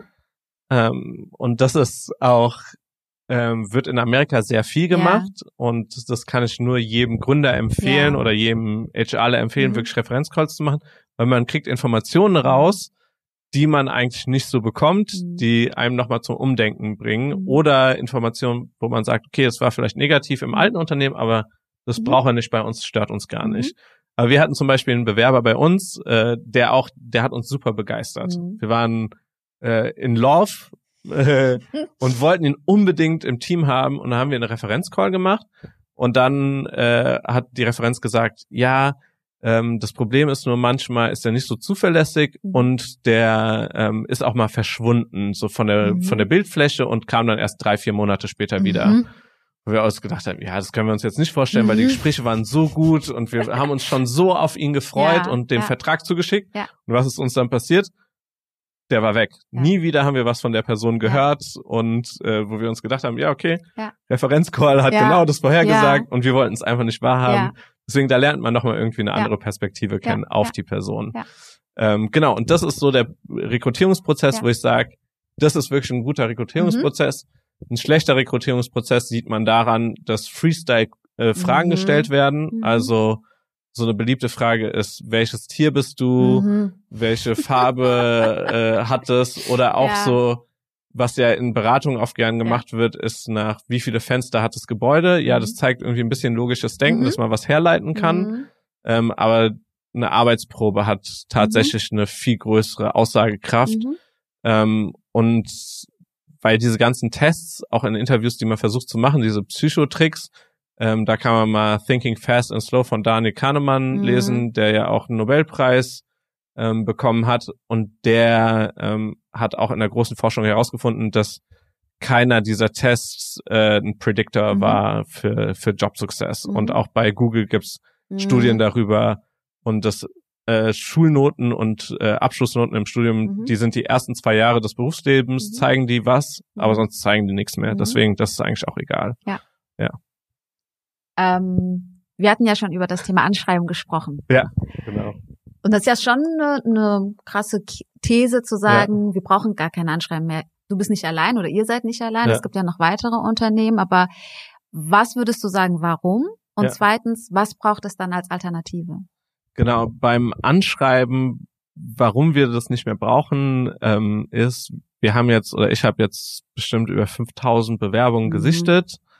Ähm, und ich habe halt irgendwann bei den Anschreiben gemerkt, es steht halt enorm oft dasselbe drinne ja. und ich will das auch äh, gar nicht für den Bewerbern sagen, wow, das ist ein schlechter Bewerber, ja. weil das ist ein Standardanschreiben, weil ja. ich kenne von meinen Freunden irgendwie die 100 Anschreiben selber geschrieben haben. Ich glaube, ich habe vielleicht so 20 Anschreiben in meinem Leben geschrieben, weil nur für die Praktika. Mhm. Und man sieht schon, wie viel zeitlicher Aufwand das ist für einen mhm. Bewerber, nur damit er danach schnell aussortiert wird. Mhm. Oder wir haben auch ähm, gebastelte Bewerbungen bekommen. Mhm. Was, das ist mhm. super schön und klar, irgendwie mhm. der extra Effort. Ich ja. werde den schon mal anrufen, den Bewerber. Ja. Aber selbst das hat dann nie besonders überzeugt oder nie besonders was über die Person ausgesagt. Mhm. Ähm, und bei den Anschreiben, was ich dann bemerkt habe, irgendwann, dass wir so Roboter-Anschreiben bekommen haben mhm. Oder das härteste Erlebnis, dass wir ein perfektes Anschreiben bekommen haben, wo ich gesagt habe, wow, die Person, die stelle ich eigentlich nach dem Anschreiben ein. Mhm. Äh, die konnte dann, das war in Deutsch geschrieben, die konnte gar kein Deutsch mhm. äh, und das hat halt irgendjemand für die geschrieben, ja. die das halt professionell machen. Ja. Und das hat, das war dann bei mir so, okay, wenn ich nur Standardszeugs ja. bekomme, und wenn ich nur äh, von Robotern geschriebene Sachen bekomme und irgendwie von dritten Personen mhm. korrigierte Sachen zu bekomme, mhm dann hat es nicht für Authentizität, mhm. ist da wenig Sinn dahinter. Und was wir dann gesagt haben, okay, lad kein Anschreiben hoch, aber gib uns drei Bullet Points, warum du bei uns arbeiten willst, einfach in der Bewerbung. Aber auch kurz gehalten und man muss keinen langen Aufsatz mhm. schreiben. Und dann gab es Bewerber, die wirklich, die trotzdem 700 Zeichen Aufsatz da reingeknallt ja. haben, den du auch gelesen hast und wo du gesehen hast, da waren Rechtschreibfehler drin, ja, ja. klar und so weiter. Aber wow, die Person ist begeistert von unserem Unternehmen, von der Mission die müssen wir einladen. Mhm. Oder es kommen Antworten wie, warum wirst du bei uns arbeiten? Geld. Warum sollte man sonst mhm. überhaupt arbeiten gehen? Macht doch keinen Spaß. Und dann merkst du, mhm. danke für deine mhm. ehrliche Antwort. Ich glaube, du wirst vielleicht woanders glücklich, ja. wo es nur um Geld gibt, ja. geht, ja. aber bei uns ist es nicht so. Ähm, und man hat, und diese, diese Antwort hätte ich nicht in dem Anschreiben, hätte ich nicht mhm. gesehen, ja, hallo, ich bin, keine Ahnung, Marco oder Mark mhm. und äh, ich hätte gern nur Geld. Mhm. Das wäre jetzt nicht klassisch im Anschreiben verpackt. Ja, und das hat uns zur Entscheidung gesagt, okay, nur noch spontan antworten auf mhm. diese Frage und kein Anschreiben, was davor präpariert wird mhm. und erarbeitet wird, weil dieses Erarbeiten, das ist ein Lebenslauf, äh, kann man schon im Lebenslauf zeigen. Ist der mhm. ordentlich gemacht? Sind da mhm. Rechtschreibfehler drin? Kann man trotzdem da erschließen und muss nicht irgendwie ein Anschreiben haben. Genau. Ja. Äh, eine Frage, die ich noch habe, ist, Glaubst du, dass für die Generation Y, so wie es aktuell gelebt wird, Social Media, aber auch die ganzen Themen wie Xing, LinkedIn und so weiter eine Rolle spielen? Wie vermarkten sich Unternehmen aktuell? Ja. Und was würdest du empfehlen? Wie sollten sie es eigentlich richtig machen? Ja, gute Frage. Ähm, ich bin begeisterter TikTok-User, deswegen? Cool. ja, ich liebe okay. TikTok. Ja. Ähm, auch wenn es natürlich datenschutzrechtliche Bedenken mhm. gibt, aber ich finde es super. Mhm. Ähm, aber als Malte oder als als Malte, ja. genau als Malte im Moment äh, bei Onapply. Ich weiß, es hat ein Konkurrent mal von uns angefangen. Das fand ich nicht so überzeugend, was mhm. sie gemacht haben. Und ich denke mir, wenn das Wichtigste ist erstmal, dass man sich in diesem Medium wohlfühlt. Mhm. Und wenn man sich in diesem Medium wohlfühlt, dann kann man wirklich ein authentisches Ich zeigen. Zum Beispiel, wenn ich jetzt ein TikTok-Video machen würde, nur um TikTok-Videos zu machen würden, es kommt nicht gut an und äh, wird wahrscheinlich von der Community nicht wahrgenommen und all meine Bemühungen werden nicht geliebt werden und deswegen kann ich es auch gleich lassen. Deswegen, ich habe ja für mich entschieden, okay, Instagram, YouTube und LinkedIn, das mhm. sind meine Kanäle, mhm. darauf habe ich Bock mhm. äh, und da will ich mein Netzwerk aufbauen. Wir mhm. haben auch zwar Xing versucht, mhm. Ähm, aber Xing war so, dass deren äh, Werbebudget, das funktioniert nicht wirklich mhm. gut irgendwie für uns. Ja. Ähm, und auch irgendwie mein Netzwerk hat sich mehr auf LinkedIn bewegt. Deswegen war ich eher, bin ich darauf fokussiert und ja. finde auch die Usability ja. von News viel, viel besser. Und ich glaube, da ist die erste Frage, die sich Unternehmen stellen sollen. So, auf welcher Plattform fühlen wir uns wohl und wo ist denn unsere Zielgruppe? Das heißt, wenn man irgendwie einen hohen Altersdurchschnitt im Unternehmen hat und auch eher nur seniorige Personen braucht, dann sollte ja. man sich nicht unbedingt angucken, TikTok zu ja. machen. Ähm, und was ich schon vorhin angesprochen habe, die Authentizität ist, glaube ich, sehr wichtig. Und dass es einem einfach fällt, diesen Content zu produzieren. Mhm. Weil das haben wir auch schon oft genug mhm. äh, bemerkt, dass wenn uns Sachen schwerfallen im Unternehmen, mhm. Dann machen wir die irgendwann nicht weiter. Mhm. Und Content und wie man sich präsentiert auf mhm. Xing, LinkedIn, TikTok, mhm. Instagram, Facebook, äh, Twitter und so mhm. weiter und so fort. Was man bemerkt, wenn man ist, dass viele Kanäle einschlafen. Ja. Das heißt, ähm, viele Unternehmen, man sieht so, wann wurde mal ein Praktikant eingestellt, mhm. der Social Media machen sollte. Mhm, mhm. und dann sieht man, oh, in den drei Monaten wurden 40 Artikel publiziert. Ja, ja. Und dann wurde seit 2018 nichts mehr ja. publiziert. Und dann sieht es so ein bisschen aus, okay, gibt's das Unternehmen noch mhm. oder passiert da noch was? Mhm. Und das ist dann eher ein schlechter Look für ein Unternehmen. Mhm. Deswegen muss man sich echt dran setzen und sagen, was fällt uns einfach, was können wir konstant betreiben, wo können wir konstant was scheren. Und das Wichtige ist auch, äh, glaube ich, Content zu sharen, der weiterbringt. Ja. Weil was man auch zu oft sieht, sind natürlich irgendwie Sachen, dass dann das Unternehmensvideo, irgendwie was, keine Ahnung, der Azubi-Rap, was mhm. ich keinem Unternehmen empfehlen kann. ähm, das sind vielleicht noch der, ähm, ja, oder Sachen, wo der Geschäftsführer da steht, mhm. irgendwie von einer schlechten Leinwand mit schlechtem mhm. Ton äh, was auch niemanden begeistert. Mhm. Also man sollte sich wirklich äh, Gedanken machen, man ja. sollte ein professionelles Setup in dem ja. Ganzen haben und es kostet auch nicht mehr viel. Also ich habe jetzt mein YouTube-Studio, ja. das hat jetzt insgesamt, die Kamera hatten wir, haben wir ausgeliehen, mhm. ähm, 300 Euro gekostet, mhm. 400, 500 Euro hat mich das mhm. Ganze gekostet. Ein mhm. YouTube-Setup, jeder kann es sich angucken. Ja. Ich finde, es sieht relativ professionell das aus. Sieht professionell aus. Ich habe es mir angeguckt. Ja. Deswegen, ähm, ja, das, das kann ich, das kann ich einfach empfehlen, sich ja. wirklich Gedanken zu machen, Authentizität zu zeigen, Kontinuität, weil man muss viele Sachen aufbauen. Du mit deinem Podcast, mhm. du hast ja jetzt auch nicht erwartet, dass du zwei Millionen Listeners in der ersten Woche hast, sondern ja. du willst kontinuierlich, es macht dir genau. Spaß. So, man merkt es wirklich irgendwie auch in den Vorgesprächen, mhm. kommst du super rüber. Mhm. Ähm, und das macht dir Spaß, deswegen mhm. wird es auch, glaube ich, ein Erfolg werden. Mhm, und würdest du sagen, ja, Podcast, ganz ehrlich, mich mit Leuten unterhalten, ja. das macht mir eigentlich keinen ja. Spaß und ich mache lieber nur Bilder von mir, mhm. dann äh, wäre vielleicht ein anderes Medium besser. Ja. Also ich könnte die ganze Zeit mit dir weiter quatschen. Ja, ja ich merke auch so, ey, ich bin so im Redefluss. Super. Und eigentlich bin ich so, man lernt eigentlich nur dazu, wenn man selber zuhört und ich habe keine Gegenfragen gestellt irgendwie, aber ja. Das Gute ist, ich bin ja Gastgeberin, du bist mein Gast, also gehört die die die die Bühne und das Mikrofon sozusagen dir. Ähm, aber ich habe so ein paar Fragen mitgebracht, wo ich einfach nur ganz kurz von dir Ja oder Nein oder ja, das eine oder andere hören möchte. Ähm, Siezen oder Duzen? Duzen. Äh, Xing oder LinkedIn? LinkedIn. Foto, ja oder nein? Foto. Grund, ähm, bedingungsloses Grundeinkommen für alle, ja oder nein? Uh, ganz schwere Frage. In meinem Herzen ja, was in äh, den nordischen Ländern gezeigt wird, ambivalent, mhm. aber in meinem Herzen mehr ja. Vertrauensarbeitszeit, ja oder nein? Ja, auf jeden Fall. Transparente Gehälter, ja oder nein? Schwierigste Frage. Mhm. Ähm, jein, ich glaube, ich würde es gern mal schon machen. Mhm. Aber da hatte ich bisher den Mut noch nicht, mhm. das zu tun. Mhm.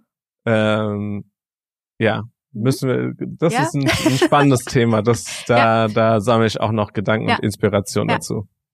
Und Arbeitszeugnis, aussagekräftig, ja oder nein? Nicht aussagekräftig. Super, Dankeschön. Dann würde ich jetzt nämlich gerne mit meinen Abschlussfragen beginnen wollen. Gerne. Und zwar die erste Frage. Wie stellst du dir die Arbeitswelt in zehn Jahren vor und wie würdest du sie dir wünschen? Genau, vorstellen ja. ist, finde ich, immer super schwer. Mhm. So, weil ich vor acht Jahren, habe ich ja vorhin erzählt, mhm. gedacht habe, die Stellenanzeige stirbt aus ja. und das brauchen wir alles nicht. Und auch oft gesehen habe, dass manche Vorhersagen mhm. nicht so eintreffen. Also ist, äh, alles kommt anders und zweitens, mhm. als man denkt. Ne?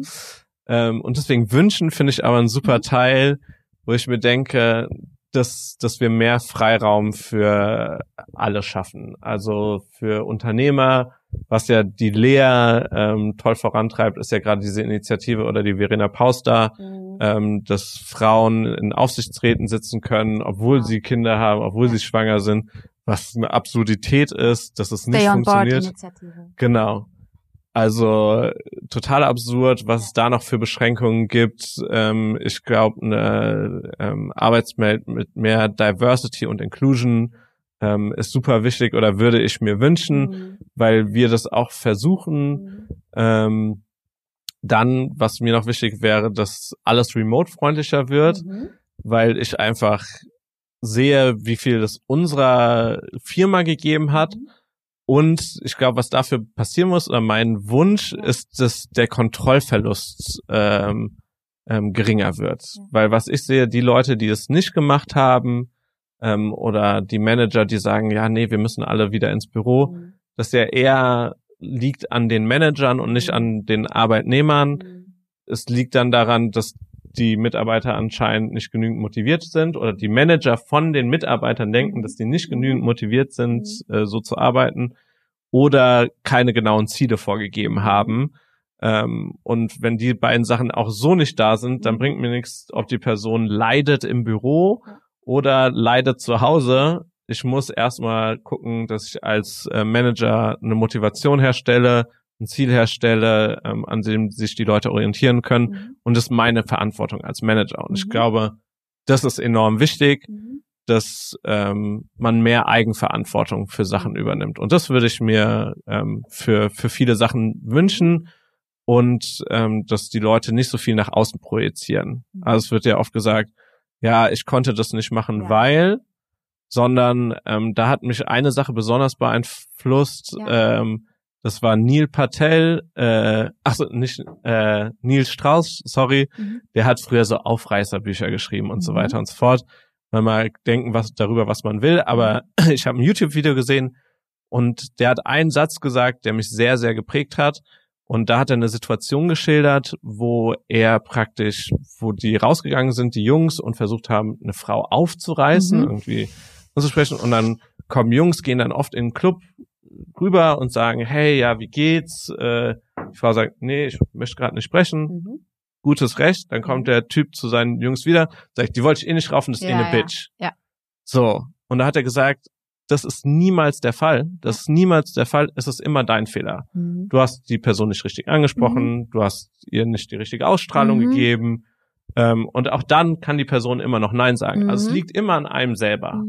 Und das ist, glaube ich, wichtig mitzugeben und was ich mir in Zukunft wünsche, mhm. ist es mehr Leute daran denken, so, was ist mein Zutun zu mhm. dieser gesamten Situation und mhm. auch in der ganzen äh, Gender-Diskussion, mhm. Diversion, mhm. Diversity und Inklusionsdiskussion, mhm. was ist mein Zutun davon und wie muss ich eigentlich umdenken? Weil es sind nicht die anderen, es ist man immer selber. Genau. Ich gebe dir gerade mal ein High Five. ja, super, gefällt mir richtig gut. Okay. Genau, ja. das würde ich mir wünschen. Und was glaubst du, was Realität sein wird? Ähm, ich, was Realität sein wird, ist, glaube ich, dass nur große Ereignisse wirklich einen Change bringen. Mhm. Und das haben wir jetzt gerade in der Corona-Krise und so ist nicht super spaßig für ein HR-Unternehmen ja. in der Corona-Krise zu ja. sein, muss ich ehrlich sagen. Ja. Aber es hat hier auch äh, der, der Timo war früher ein großer Verfechter von alle am Arbeitsplatz sitzen. Mhm. Äh, und Timo ist jetzt nach Corona, arbeitet super gerne zu Hause. Mhm. Ich mache super gerne. Ja. Und es hat wirklich der Firma noch ein anderes Level von Freiheit und ja. ein anderes Level von Identität gegeben, sowas ja. zu machen. Und äh, praktisch durch so einen großen Impact ja. verändert sich ja auch Reisegewohnheiten von den Leuten. Ja. Und was ja auch eine tolle Bewegung ist, neben allem Schrecklichen, was irgendwie ja. äh, Schicksalen, die irgendwie passieren, mhm. ähm, passiert aber doch was Gutes oder mhm. man die Menschheit kommt irgendwie aufs nächste Level mhm. gefühlt. Mhm. Ähm, und das ist, glaube ich, das, was wirklich geschieht. Ja. Deswegen nur durch so große Einschnitte verändert sich dann auch wirklich was. Ja. Das heißt, so das Thema Diversity und Inclusion, glaubst du, wir sind schon da, dass sich etwas verändert oder warten wir noch auf etwas Großes? Findest du, ja, dass diese glaub, Black Lives Matter Bewegung etwas verändert hat? Ähm, ich glaube, wir warten eher noch auf okay. was Große, Großes. Ich glaube, das ist genau das, das Richtige, aber ich glaube, das ist ja beim Herrn im Weißen Haus ist es ja auch so, dass der ähm, sehr viel Schuld von außen sucht und mhm. das immer, da sind immer die von außen schuld. Mhm. Und was ich vorhin erzählt habe, ist mhm. nie er selber. Ja. Und das ist natürlich ein Level von Selbstreflexion, was ja. man braucht. Ähm, und das ist, glaube ich, so, dann da kein Umdenken stattfindet ja. und da bei dem muss es Klick machen, bei der Person. Ja. Ähm, und da das, da hat es nicht Klick gemacht mhm. oder es muss bei der ganzen Bevölkerung Klick mhm. machen. Mhm. Ähm, deswegen, ich finde da alles super und ich finde, was ich richtig begeisternd finde, mhm. weil ich das nie so den Drang, diesen intrinsischen Drang, so mhm. demonstrieren. Freunde haben das gemacht von mhm. mir, sind rausgegangen und demonstrieren. Mhm. Und irgendwie, ich spüre das oft nicht so in mir drin, dieses mhm. aktiv demonstrieren, mhm. sondern ich versuche irgendwie dann äh, in meinem Verhalten was zu verändern. Mhm. Und ich habe mir dann eher gesagt, okay, ich habe dann die Rolle, irgendwie als Unternehmer, das zu unterstützen. Wenn ich schon nicht auf die Straße gehe und irgendwie, dann will ich aber Leute bei dieser Passion unterstützen und sagen, hey, ja, verändert die Welt und so weiter und so fort. Ähm, ja, Deswegen Black Lives Matter, ich glaube, schon einiges erreicht, aber da, da, da geht auf, da geht noch mehr. wir brauchen Frauengründer in ja, Deutschland. Genau, äh, da ja. geht auf jeden Fall noch mehr. Da müssen ja. wir extrem viel verändern. Äh, wir brauchen anderes Schulsystem, mhm. wo äh, die den Leuten beigebracht wird, dass Scheitern okay mhm. ist, äh, wo auch irgendwie gezeigt mhm. wird, es gibt irgendwie Regeln, an die man sich halt. Mhm.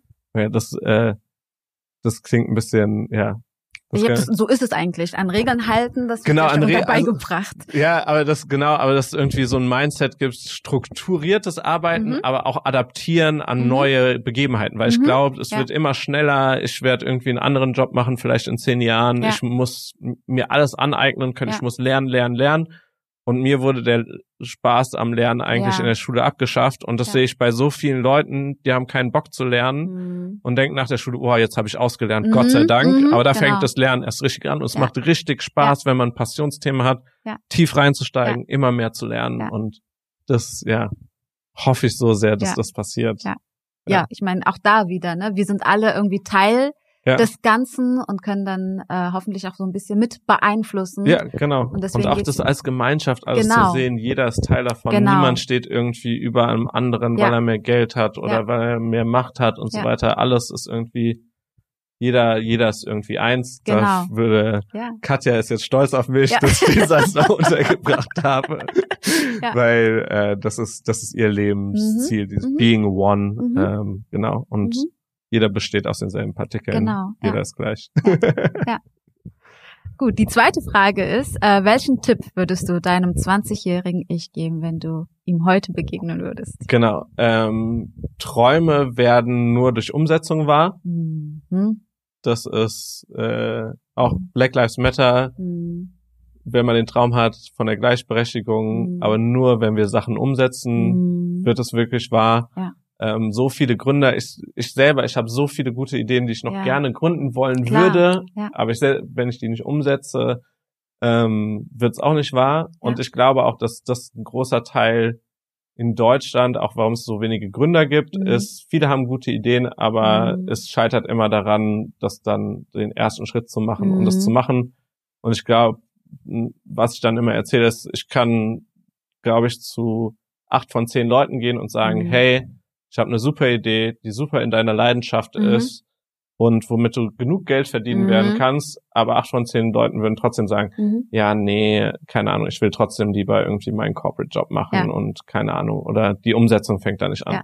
Deswegen Träume werden nur wahr ja. mit Umsetzung. Und der zweite Tipp, den ich habe, ist äh, look at the numbers. Mhm.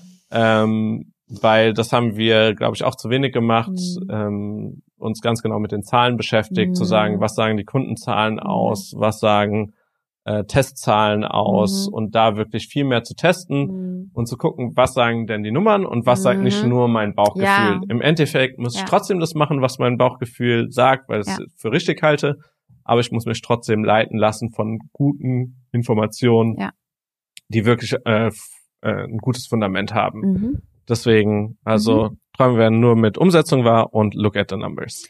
Vielleicht hast du noch mal einen Tipp, wie kommt man vom Träumen in die Umsetzung? Wie war das bei dir? Ja. Was, was macht den Unterschied aus am Ende? Also vom Träumen in die Umsetzung, wie man da hinkommt, ist, was ich gemerkt habe, ja. vielen Leuten davon erzählen von deinem Traum. Mhm. Das ist immer so, ja, vielleicht glaubt mir dann mhm. jemand was. Und mhm. ich kenne jetzt, ich würde sagen, über 500 bis 600 Gründer. Mhm. Und die Leute, ähm, von denen die Idee geklaut wird, kenne ich einen. Mhm. So. Ja. Und der wurde trotzdem mit seiner Idee erfolgreich ja. und die anderen wurden auch erfolgreich mit ja. ihrer Idee. Mhm. Deswegen, ich würde damit nicht so hinterm Berg halten. Mhm. Ähm, Vor allem kommt ja noch dazu, sorry, dass ich dich da unterbreche, ja, dass nicht nur Platz ist für eine Idee. Ja. Also die, es gibt ja so viele, oh. also McDonald's, Burger King, diese ganzen Ketten. Da, ja, hast du wirklich so, da ist so eine innerliche Inbrunst entfachst ja. du gerade bei mir, genau mit dieser Aussage. Mhm. Weil es wird immer gesagt, wenn man vor Investoren steht, mhm. wa was denn dein USP? Ja. Und äh, da gibt's doch schon diese eine andere Brand auf dem Markt. Ja wo ich mir denke, ja, was hättet ihr dann zu Fritz Cola gesagt? Mhm. Wir machen Cola genau. und es sieht ein bisschen cooler aus ja. und es hat trotzdem Erfolg gehabt. So. Und äh, auch Podcasts gibt's genau. auch x, x viele und aber wenn es ein kann, alles kann Erfolg ja. haben. Und ich hatte auch schon genügend Sachen, wo ich mir gedacht habe, äh, da ja auch äh, eine WU-Kollegin von mir, mhm. die Meng Ting, äh, die hat auch ein Unternehmen gegründet, wo ich mhm. mir gedacht habe am Anfang, das kann niemals und mhm. so weiter. Und dann, als die erfolgreich war, dachte ich so, Malte, halt deine Fresse. Ja. Du kannst dich, praktisch so ein Urteil, du kannst dich erlauben, ja. weil super smart, super ja. gut gemacht, super gut geexecuted. Und jetzt mhm. denke ich mir so, ey, mega geil, mhm. erfolgreiche Gründerin. Mhm. Und man kann nie wissen, ob irgendwas genau. nicht erfolgreich ist und was erfolgreich ist. Das ist wirklich, ja, irgendwie ein Glücksspiel, weil man lernt so viel auf dem Weg. Die genau. Leute verändern sich so sehr auf dem Weg. Und deswegen und hat alles, mich das dann extrem gefreut, dass ja, sie genau. erfolgreich war. Ja, und alles ist ja individuell. Das heißt, ja. es kommt ja auch drauf an, wie man da rangeht, ja. wen man damit auch anzieht. Ne? Ich kann auch dasselbe Produkt haben, aber ich bin mir sicher, ich als schwarze Frau ziehe schon mal andere Kunden an als du wahrscheinlich. Allein schon dadurch, dass wir so aussehen, wie wir aussehen, dann wie wir sprechen, wie wir sprechen und trotzdem kann es dasselbe Produkt sein. Ja. Ja. Und das macht schon mal einen Unterschied aus, ja. Absolut. Das ist ja auch, ich krieg diesen Unterschied immer krass mit. Ähm, meine Freundin hat äh, türkisch-bengalischen Hintergrund. Mhm. Äh, also die Mutter ist aus der Türkei, der Vater aus Bangladesch. Mhm. Und äh, die Eileen ist wirklich, es ist wirklich krass, wie anders mhm. sie behandelt wird im mhm. Gegensatz zu mir. Ich beschreibe mich mhm. mal kurz. Ich ja, bin genau. blonder Herr mit Brille, sieht typischerweise wie ja. ein BWL-Student aus. Äh, und kleide mich auch so ein bisschen so, dass ich jetzt nicht besser beschreiben können. Deswegen und es ist wirklich Hardcore, mhm. ähm, wie wie wir anders behandelt mhm. werden. Also auf der Frankfurter Buchmesse haben wir das mhm. mal getestet. Mhm. Ähm, sie hat ein Buch in die Hand genommen und ist mhm. nur ein bisschen vom Stand weggelaufen, ja. wurde sofort ja. rangeholt und gesagt, hey, nicht zum Mitnehmen und ja. so weiter. Ich habe mir einfach dreisterweise ein ganzes Stapel Bücher mhm. genommen bin rumgelaufen damit. Mhm. Es war klar, dass ich die nicht gezahlt habe, habe die natürlich mhm. wieder zurückgebracht. Mhm. Aber mir auch gedacht, da hat niemand irgendwie mhm. mich jemals angesprochen, dass es nicht Recht und Schaffen sein sollte. Und deswegen habe ich mir gedacht, ganz ehrlich, mehr Leute, die wie ich aussehen, müssten ja. eigentlich viel mehr kriminelle Sachen machen. damit man sehen kann, wir sind alle gleich ja. oder dass ich ein schlechteres Image bekomme. Ja. So und damit die, also es ist echt krass, wie viel, wie viel Vorurteile und wie viel damit zu kämpfen. Und das kann ich mir gar nicht vorstellen mhm. irgendwie. Und äh, das ist auch krass, ja. Wenn man meint, sich das vorstellen zu können, mhm. glaube ich, als weißer, mhm. blonder Mann, mhm. ist es auch, glaube ich, einfach nur anmaßend. Mhm. Und mhm. man kann einfach nur zuhören ja. und lernen und ja. wenn man das mal selber testet, ja. schockiert sein, was da wirklich die Realität ist. Also es ist echt krass, kann ich nur jedem empfehlen, mal die Erfahrung zu machen. Ja. Danke fürs Teilen. Sorry, jetzt hatte ich dich aber unterbrochen. Du warst nämlich, wie kommt man von Träumen in die Umsetzung? Genau. Das erste ist, über den Traum zu sprechen. Genau, über den Traum zu sprechen. Das erzeugt Verbindlichkeit. Und das zweite, sich einen Plan zu machen und an dem Plan zu arbeiten. Also ähm, praktisch zu sagen, okay, ich setze mich jetzt jede Woche drei Stunden daran und mhm. vielleicht jemanden zu holen, der mhm. praktisch das abfragt, hast du es getan? Mhm. Ähm, und diesen Plan, so ein Businessplan scheint mhm. manchmal veraltet zu sein, ja. aber wenn man dann erforscht man den Markt, was sind die ja. Konkurrenten, ja. was sind denn Lieferanten von mir, ähm, einen Test macht, ah, so ein Facebook-Test mit 100 Euro, mhm. äh, funktioniert mein Produkt, wird es von Leuten angenommen, mhm. muss ich Sachen umformulieren, muss ich mhm. vielleicht ein anderes Produkt machen. Ähm, so kleine Sachen, diese Mini-Schritte und dieser mhm. Mini-Plan, der führt dich immer mehr dahin. Das heißt, nicht sagen, oh, ich gründe jetzt das Unternehmen, ich gehe jetzt und gründe eine GmbH und mache und das, wow, ist das viel, sondern indem man wirklich diese kleinen Schritte macht. Einmal den Markt durchleuchten, wer könnte mein Lieferant sein, wer ähm, läuft es überhaupt? Mhm. Habe ich mit genügend Leuten gesprochen, die es auch cool finden? Mhm. Habe ich einen Facebook-Test gemacht oder einen Google AdWords-Test mhm. gemacht? Und da muss man sich auch einfach nur ein YouTube-Video angucken, mhm. was eine Stunde dauert ja. und dann kann man schon starten. Ja. Also die, dieser große Sprung ist gar nicht so weit entfernt. Ja. Ich muss nur sagen, man muss sich als Gründer darauf vorbereiten. Es ist nicht der schnelle Weg, um reich zu werden. Mhm. Ähm, es ist was, was man aus voller Passion machen mhm. muss. Wir machen das jetzt schon acht Jahre. Mhm. Das hat ja auch die Lea in, äh, gesagt in dem, mhm. wow, du bist schon acht Jahre dabei, mhm. so warum wachst ihr nicht viel mhm. schneller ja. und so weiter. Sie würde viel schneller wachsen ja. wollen.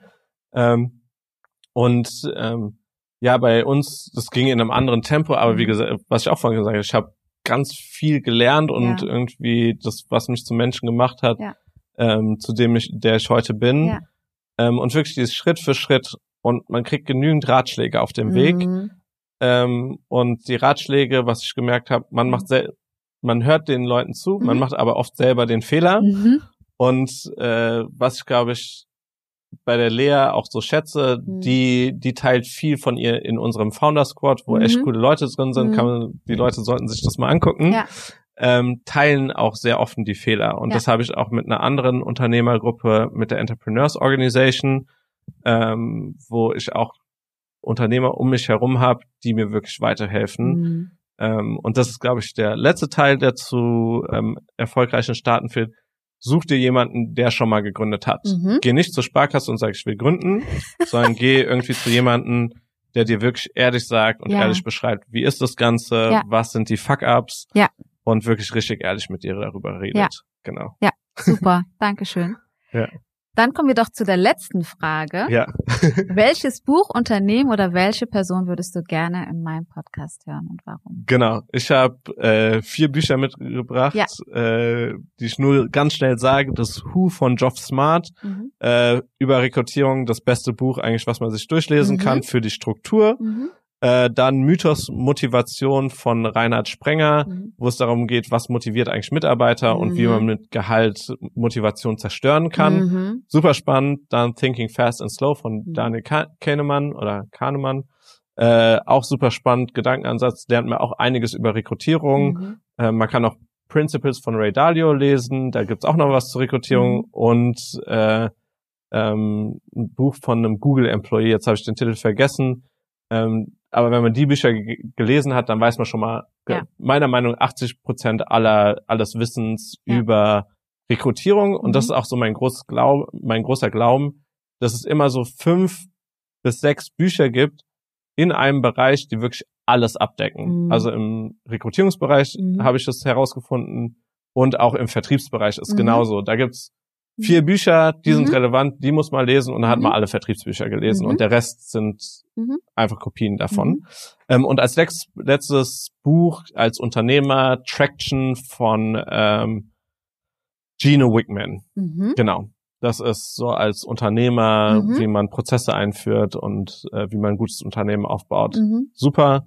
Als Person kann ich dir empfehlen, weil es mit HR zu tun ja. hat, äh, zum Beispiel den Manuel Pistner. Mhm der hat ähm, Flash Hub gegründet mhm. und das ist eine Organisation und der hat eine, ja, erstmal, der hat eine extrem spannende Lebensgeschichte generell mhm.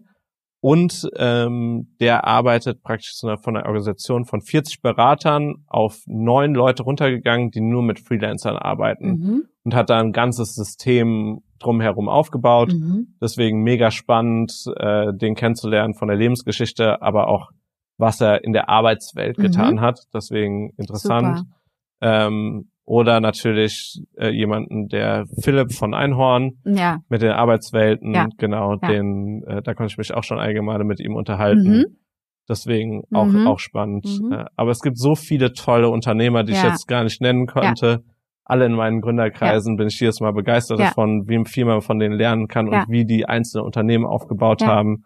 Also wirklich toll. Deswegen, das als letzter Satz, glaube ich, ist ganz gut. Da bin ich echt dankbar für jeden ähm, Unternehmer, den ich da auf meinem Weg kennengelernt habe, über EO, über den Founders Club, mhm. aber auch natürlich meiner Mutter, meiner Freundin, mhm. unserem kleinen Hund. Mhm. mhm. ähm, ja. Ja.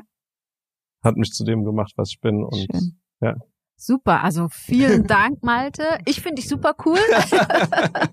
ich dich auch. ich danke dir für die Zeit. Also ähm, ja, vielen, vielen Dank. Da ist so viel drinne. Ja, ich hoffe, es hat was genutzt. Ja, auf jeden Fall, auf jeden Fall. Also es wird mich wundern, wenn nicht. Und die, die was dagegen haben oder sagen, ja, wie langweilig diese Stunde. Ja, dann bitte die, melden. Ja, gerne. Direkt Feedback genau. an mich. Direkt Damit Feedback. kann ich nur besser werden. Ja, sorry, ich glaube, da meldet sich keiner. So, dann wünsche ich dir noch einen schönen sonnigen Tag. Dankeschön. Und äh, bis bald hoffentlich. Ja, auf jeden Fall. Ja. Hat mich sehr gefreut, Ruta. Ciao. Lieben Dank, Malte, für das inspirierende Gespräch. Ich bin mit einem riesen Lächeln aus euren Räumlichkeiten. Und das gleiche Gefühl hatte ich beim wieder reinhören der Episode. Insbesondere Maltes Tipp an seinen 20-jährigen Ich, dass Träume nur durch die Umsetzung wahr werden, halt noch immer bei mir nach. Ich kenne es nur allzu gut, mehr Träume und Ideen im Kopf zu haben, als in die Tat umsetzen zu können. Ich glaube, es geht nicht nur mir so. Genau deswegen habe ich mich entschlossen, mich dem Thema in einer separaten Episode zu widmen. Damit möchte ich dir konkrete Handlungsempfehlungen mit an die Hand geben. Ich möchte diese Podcast-Folge mit einem Zitat von Ayn Rand abschließen. Lasst euer Feuer nicht einen unersetzlichen Funken nach dem anderen in den hoffnungslosen Sümpfen des ungefähr, des nicht ganz, des noch nicht und das überhaupt nicht erlöschen. Lasst das Heroische in eurer Seele nicht aus einsamer Verzweiflung darüber zugrunde gehen, dass ihr das Leben, das ihr verdient habt, niemals erreichen könntet. Die Welt, die ihr euch gewünscht habt, ist erreichbar. Sie existiert. Sie ist wirklich. Sie ist möglich. Sie gehört euch. Ich wünsche dir viele tolle Ideen oder einfach nur eine tolle Idee, die du umsetzt und dann andere damit ansteckst, auch an sich zu glauben und ihre Träume zu verwirklichen. Mein Traum wäre es, wenn wir diese Fähigkeiten schon in der Schule lernen könnten. Ich danke dir für deine Zeit. Ich hoffe, du bist voller Tatendrang Herzlichen Dank, lieber Malte, für deine Inspiration und dass du die Welt zu einem besseren Ort machst. Let's be the change we want to see in the world. Bis bald, deine Uta.